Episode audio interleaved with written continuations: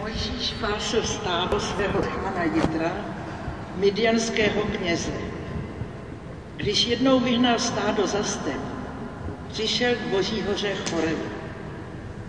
Tu se mu zjevil hospodinův anděl v plameni ohně, který šlehal ze středu keře. Díval se a hle, keř hořel plamenem, ale neschořel. Mojžíš si řekl, půjdu se podívat na ten zvláštní zjev, proč keř neschoří. Když hospodin viděl, že se přichází podívat, zavolal ze středu keře. Mojžíši, Mojžíši. A on odpověděl, tady jsem. Bůh řekl, nepřebližuj se se, zuj opánky ze svých nohou, neboť místo, na kterém stojíš, je půda svatá. A pokračoval. Já jsem Bůh tvého otce, já jsem Bůh Abrahamův, Bůh Izákův a Bůh Jakubův. Mojžíš zahalil svou tvář, neboť se bál pohlédnout na Boha. Hospodin pravil, viděl jsem bídu svého lidu, který je v Egyptě. Slyšel jsem jejich nářek na Beřici. Ano, znám jejich bolesti. Proto jsem se stoupil abych je vysvobodil z ruky, z ruky egyptianů a vyvedl je z oné země do země úrodné a širé, do země oplývající mlékem a medem. Mojžíš pravil Bohu, hle, já přijdu k synům Izraele a řeknu jim, posílá mě k vám Bůh vašich otců. Když se zeptají, jaké je jeho jméno, co jim mám říci? Bůh pravil Mojžíšovi, já jsem, který jsem. A dodal, tak řekneš synům Izraele, ten, který jest, posílá mě k vám. A ještě pravil Bůh Mojžíšovi, tak řekneš synům Izraele, hospodin, Bůh vašich otců, Bůh Abrahamův, Bůh Izákův a Bůh Jakubův, posílá mě k vám. To je moje jméno na věky, to je můj název po všechna pokolení. Slyšeli jsme slovo Boží.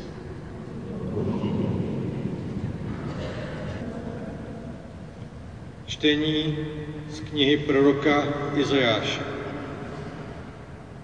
Je tohle půst, jaký se mně líbí, den, v němž se člověk umrtvuje? sklonit hlavu jako rákos, ustlat si na žínici a prachu. Tohle nazveš postem, dnem milým hospodinu. Či není půst, jaký si přeji, spíš toto, rozvázat nespravedlivá pouta, uvolnit uzly jha, tiskované propustit na svobodu, zlomit každé jařmo, lámat svůj chléb hladovému, popřát pohostinství bloudícím ubožákům, když vidíš nahého, obléci ho, neodmítat pomoc svému bližnímu? Tehdy vyrazí tvé světlo jak zora, tvá jizva se brzy zacelí. Před tebou půjde tvá spravedlnost za tebou boží sláva. Tehdy budeš volat a hospodin ti odpoví. Křičet o pomoc a on řekne, zde jsem. Slyšeli jsme slovo Boží. Obraťte se, pravý pán, neboť se přiblížilo nebeské království. Chvála tobě, Kriste, králi věčné slávy. Pán s vámi. Slova svatého Evangelia podle Lukáše.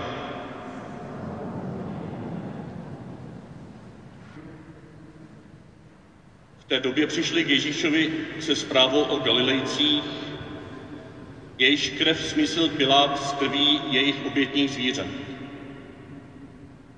Řekl jim na to,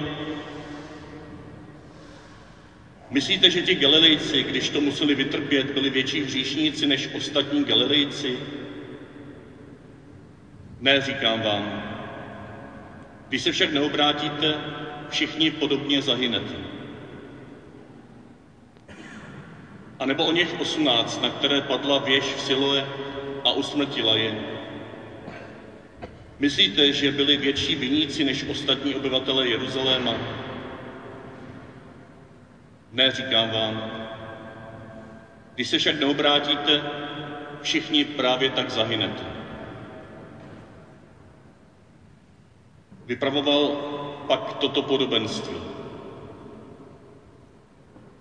Jeden člověk měl na své vinici zasazený fíkovník a přišel na něm hledat ovoce, ale nic nenašel. Proto řekl vinaři, hle, už tři léta přicházím hledat ovoce na tomto fíkovníku a nic nenacházím. Poraz ho. Proč má zabírat půdu? On mu však odpověděl, pane, nehotu ještě tento rok. Okopám ho a pohnojím, snad příště ovoce ponese. Jestliže ne, dáš ho pak porazit. Slyšeli jsme slovo Boží.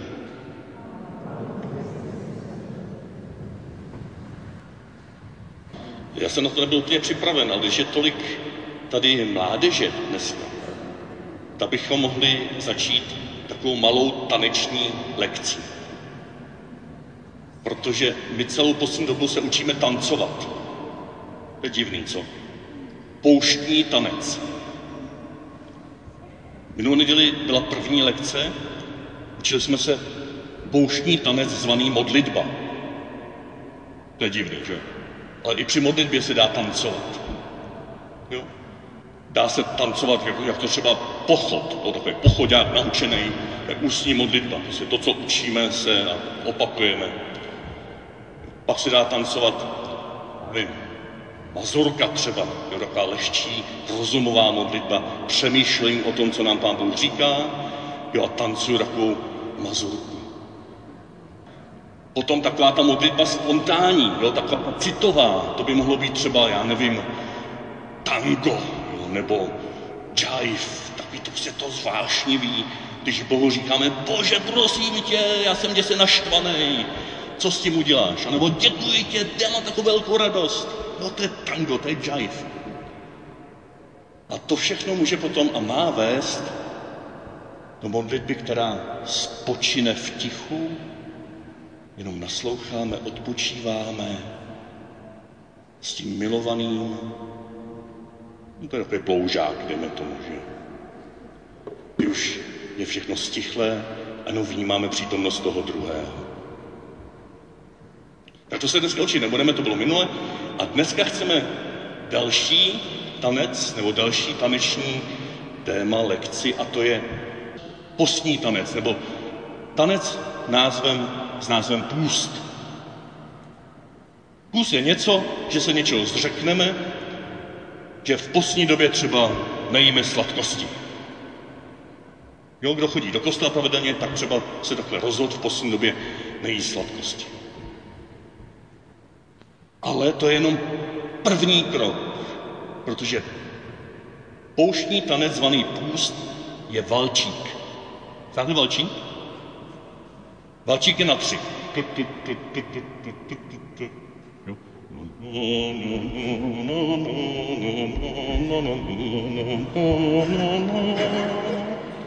Jo, vídeňský valčík, Dunaj a tak.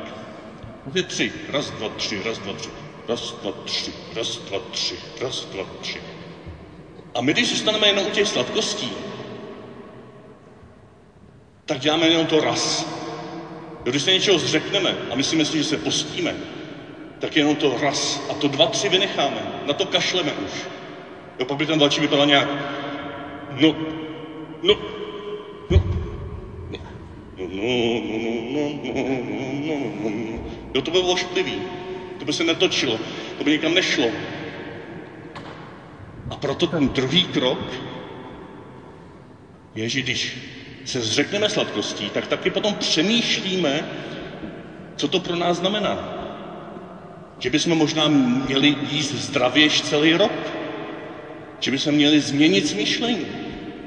Že bychom neměli být takový žrouti. A zvlášť to sladký, aby se nám nekazily zuby. No ten druhý krok je změna smýšlení. Změna celého života. A ten třetí krok, ten tam taky ještě chybí potom, kdyby u toho zůstalo, tak bychom žili jenom sami pro sebe. Ale my chceme žít pro druhý. A proto ten třetí krok je, že když už nějaké ty sladkosti ušetříme, nebo peníze za ně ušetříme, tak je můžeme darovat někomu, kdo to potřebuje. Jo, o tom je třeba postní sbírka, postní almužna a tak. Dáváme někomu plody našeho postu. Sdílíme se. Pomáháme druhým. A tak ten půst se stává cestou do svobody, cestou k lásce, cestou k proměně života a může být tak krásně ladný. Všechny tři kroky, když tam jsou. A ne nějaký takovýhle kulhání, jenom s jedním krokem. Kapiš to? Tak to říkala babička, jestli tomu rozumím. Kdyby ne, tak se potom zeptejte těch starších. Jo? A my se s těma staršíma o tom ještě chvilku budeme bavit teď. Já už jsem to v podstatě řekl všechno, co jsem chtěl říct i vám starším, ale přece jenom podívejme se na ty dnešní texty, které svědčí právě o tomto. Já jsem poprosil Martina, aby jako druhé čtení přečetl nádherný text z Izajáše o postu, o tom pravém postu. Je tohle půst, jaký se mě líbí, v den, něm se člověk umrtvuje, sklonit hlavu jako rákos, uslat si na žínici a prachu. Tohle nazveš postem dnem mlým hospodinu. Jo, Izáš tam kritizuje pouze povrchní vnímání postu. Popelec na popeleční středu. Jo. Já jsem potom toužil jako malý kluk, aby jsem ten popelec nemusel stírat. Aby viděli, že jsem něčím zvláštním, že jsem něčím lepším. Jo, napadlo mi to občas takhle, když naštěstí mi to rodiče nedovolili.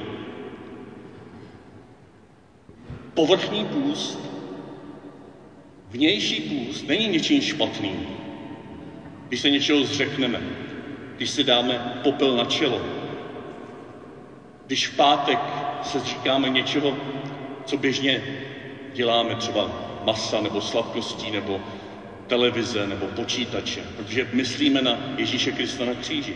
To není špatně.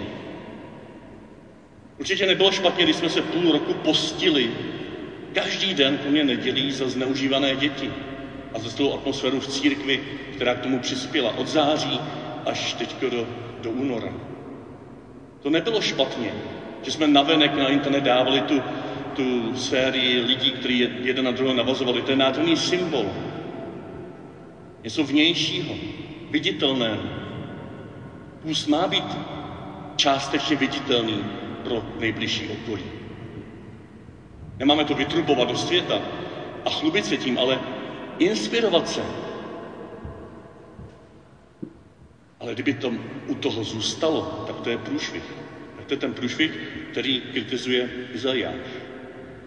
I Možíš v tom prvním čtení, aby doslova, že udělal pouť. Jo, to hebrejské slovíčko nejenom, že došel k Boží hoře, ale že dělal pouť. Bylo to nějaká dlouhá pouť.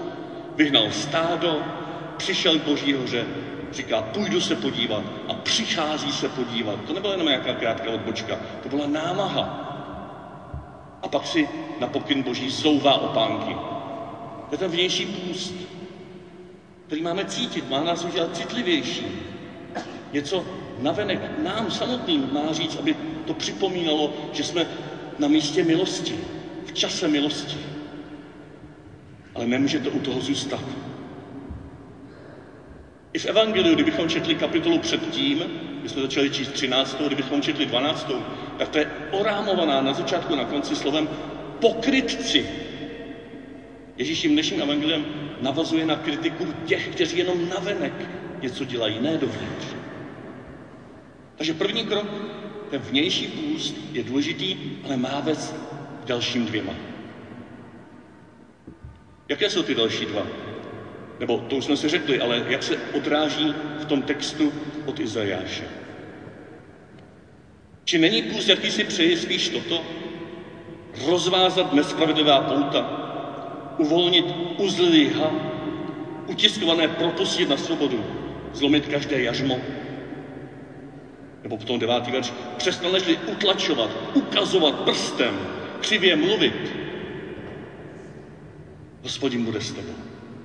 Nechá ti zasářit své světlo jako jitřen. To je ta, ten druhý krok požehnaného postu. Postu srdce. Ten, který proměňuje můj život, mé smýšlení.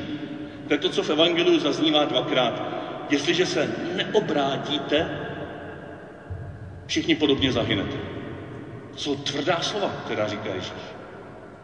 To obrácení v řečtině je metanoia, změna smýšlení, změna způsobu vnímání světa. Dneska by se řeklo změna paradigmatu, jo? mindset v angličtině. Něco, co, jsme, co máme tak zaběhlý, tak zvykově už vidíme každého tímhletím filtrem. Je to změna našich filtrů, nebo odstranění našich filtrů z očí. A to je náročné.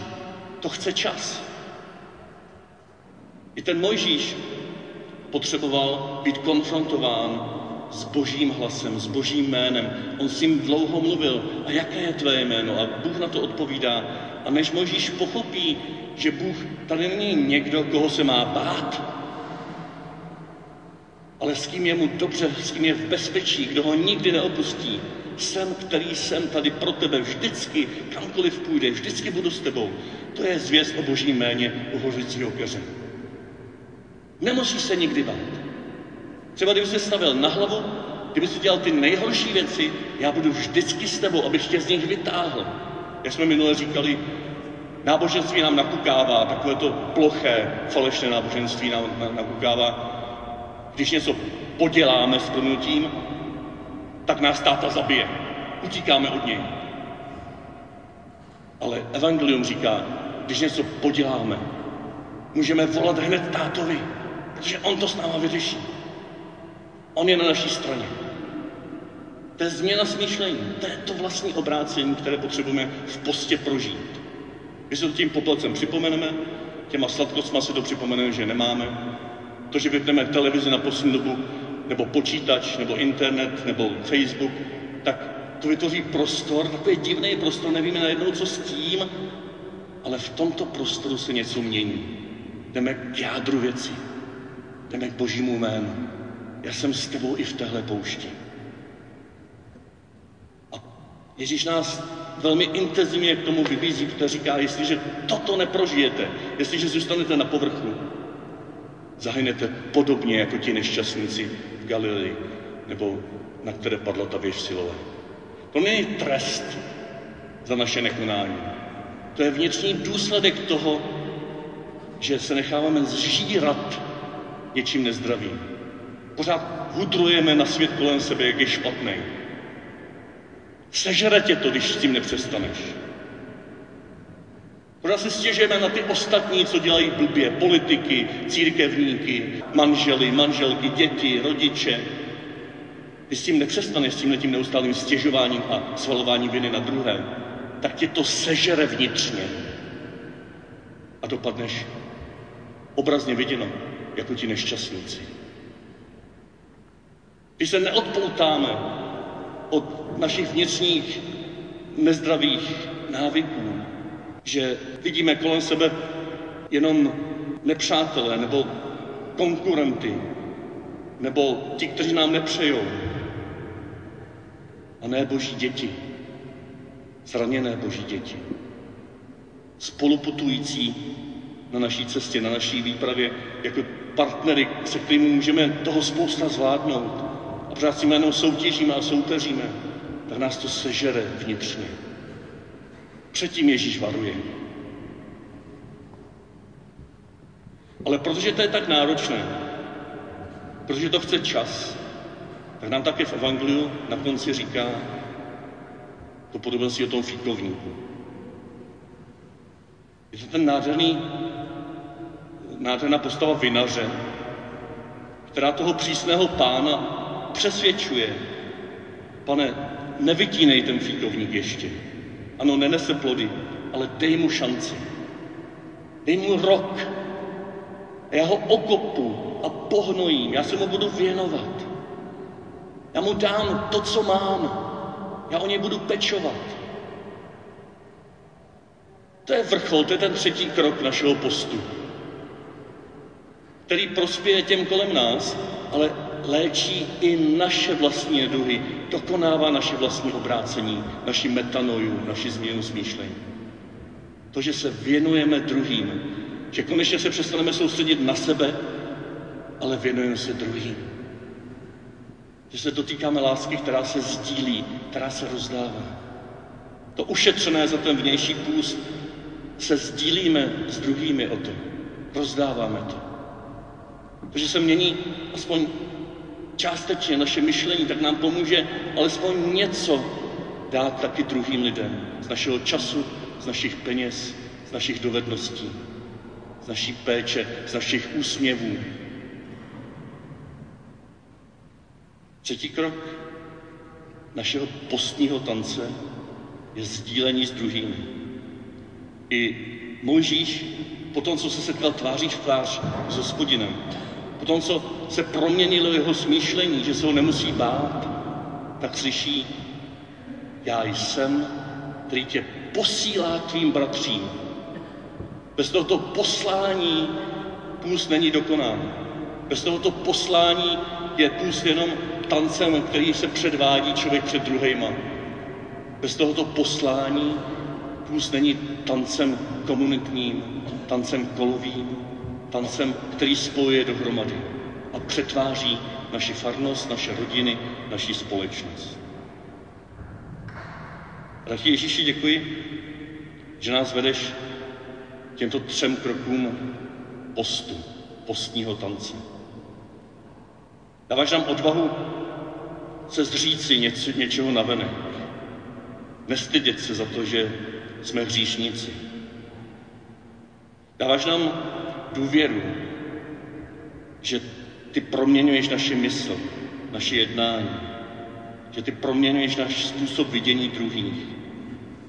Protože vidíš bídu svého lidu v Egyptě, slyšíš jeho náře, sestupuješ a bereš mě za ruku, abych já tam byl s tebou, v této bídě mých bratří a sester. A děkuji ti proto také, že můžu spolu s tebou jít do situací, kde je nějaký nedostatek, kde je bída, kde je bolest, je celá léta nějaké utrpení, které bylo skrýváno i u nás v církvi, zadupáváno do země, umlčováno. Dej mi, pane, porozumět, jaké v této situaci naší církve je naše místo. Místo těch, kteří jako tví učedníci se nechali pozvat k pravému postu. Postu těla, postu mysli i postu odvážné služby druhým. Děkuji, že mám důvěru, že i do této naší cesty zazní to Izajášovské, pak vyrazí tvé světlo jako zora tvá jizva se brzy zacelí. Budeš jako zavlažovaná zahrada, jako živé zřídlo, jehož voda nevysychá. Budeš nazýván tím, který zazdívá trhliny, tím, který obnovuje trosky přebývání. Tvá radost bude v hospodinu.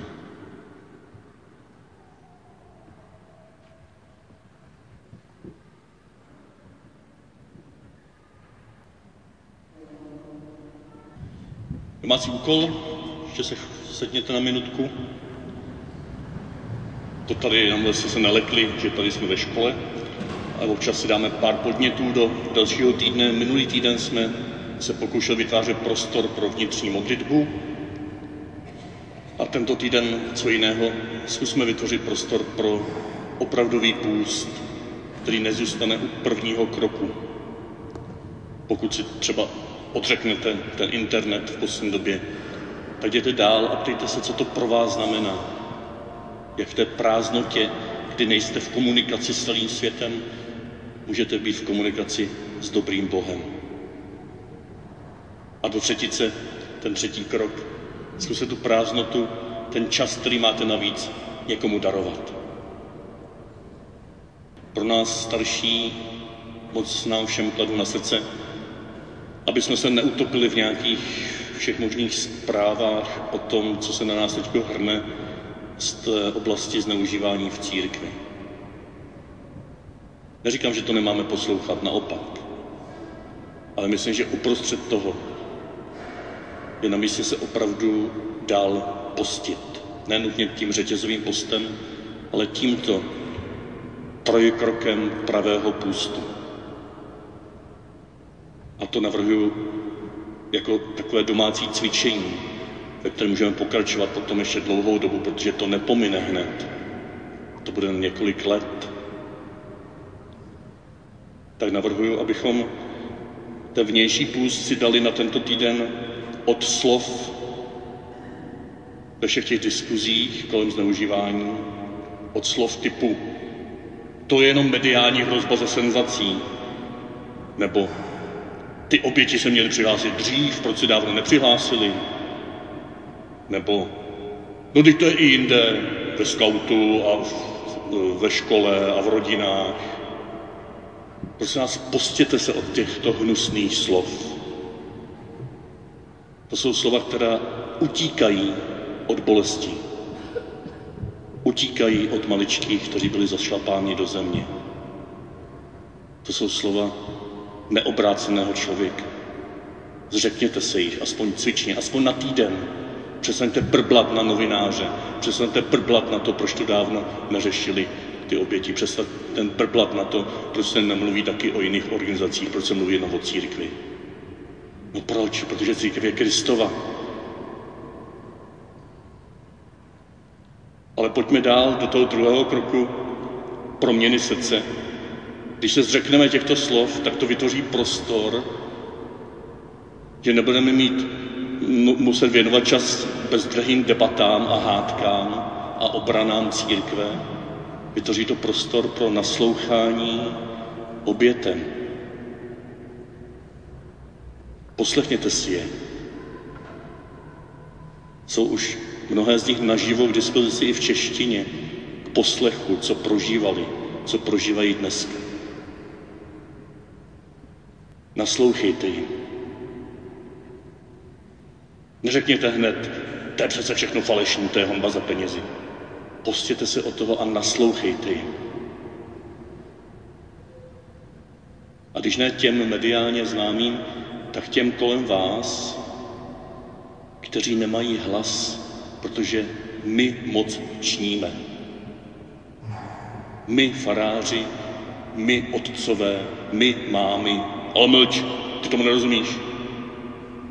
A třeba znovu v té chvíli mi má dcera chce říct, že na faře prožila něco divného. Mlč, nemám čas. Naslouchejte maličkým. Proměňte své srdce. A třetí ten pust služby Možná se můžeme potom ptát, čím můžeme přispět k tomu, aby se naše církev proměnila a přestala být kledikální, přestala být tou, kde farář má vždycky pravdu. Jak jinak, než že ty sám sama se ujmeš svého místa v církvi, které patří jedině tobě, které na tebe čeká, které v božím lidu, v těle Kristově zůstává prázdné, pokud ho jenom z dálky pozoruješ a čekáš, že ho zaplní nějaký svatý klerik, profesionál, biskup, papež, farář. Nezaplní. Pokud biskup papež farář se nespronevěří své službě, tak bude s tebou na tom tvém místě v pozadí a bude tě podporovat, abys na tom svém místě opravdu dostal svého povolání. Mámy, táty, bratra, sestry, vedoucího ve skautu, staršího kamaráda, dítěte, abys neprošvihl chvíli, kdy někdo slabý ti bude chtít říct, ale tady se děje něco divného. Já nevím, co s tím. Nezadupujme tyto maličké jenom tím, že budeme chtít být dále kledekální církví. Pán s vámi. Poženy vás provázejí, posilují na vaší cestě a dávají velikou důvěru, že skrze tento bolestný čas a náročný půst zaslechneš ono hospodinovo jsem, který jsem. Jsem tady pro tebe. Nikdy tě neopustím. Stejně jako jsem neopustil ty, které tví spolubratři zašlapali do země. Jsem tady pro tebe. Nikdy tě neopustím. A chci tě pozdvihnout, abys vyrostl. Vyrostla tam, kde je tvé místo v církvi, ve světě. Na této pouti životem, kde jeden potřebujeme druhého. Ať vám žehná ten, který se vás zamiloval, který touží proměnit vaše srdce, vaše jednání, vaše skutky, vaše myšlení, který i teď tento týden touží začít něco uvnitř tohoto společenství, aby se stalo radikálně pohostinným, aby zároveň ve svém středu nikdy netolerovalo něco, co ničí a zabíjí duši. Ať vám v této důvěře, na této cestě žehná dobrý Bůh Otec, i Syn, i Duch Svatý. Jděte ve jménu Páně.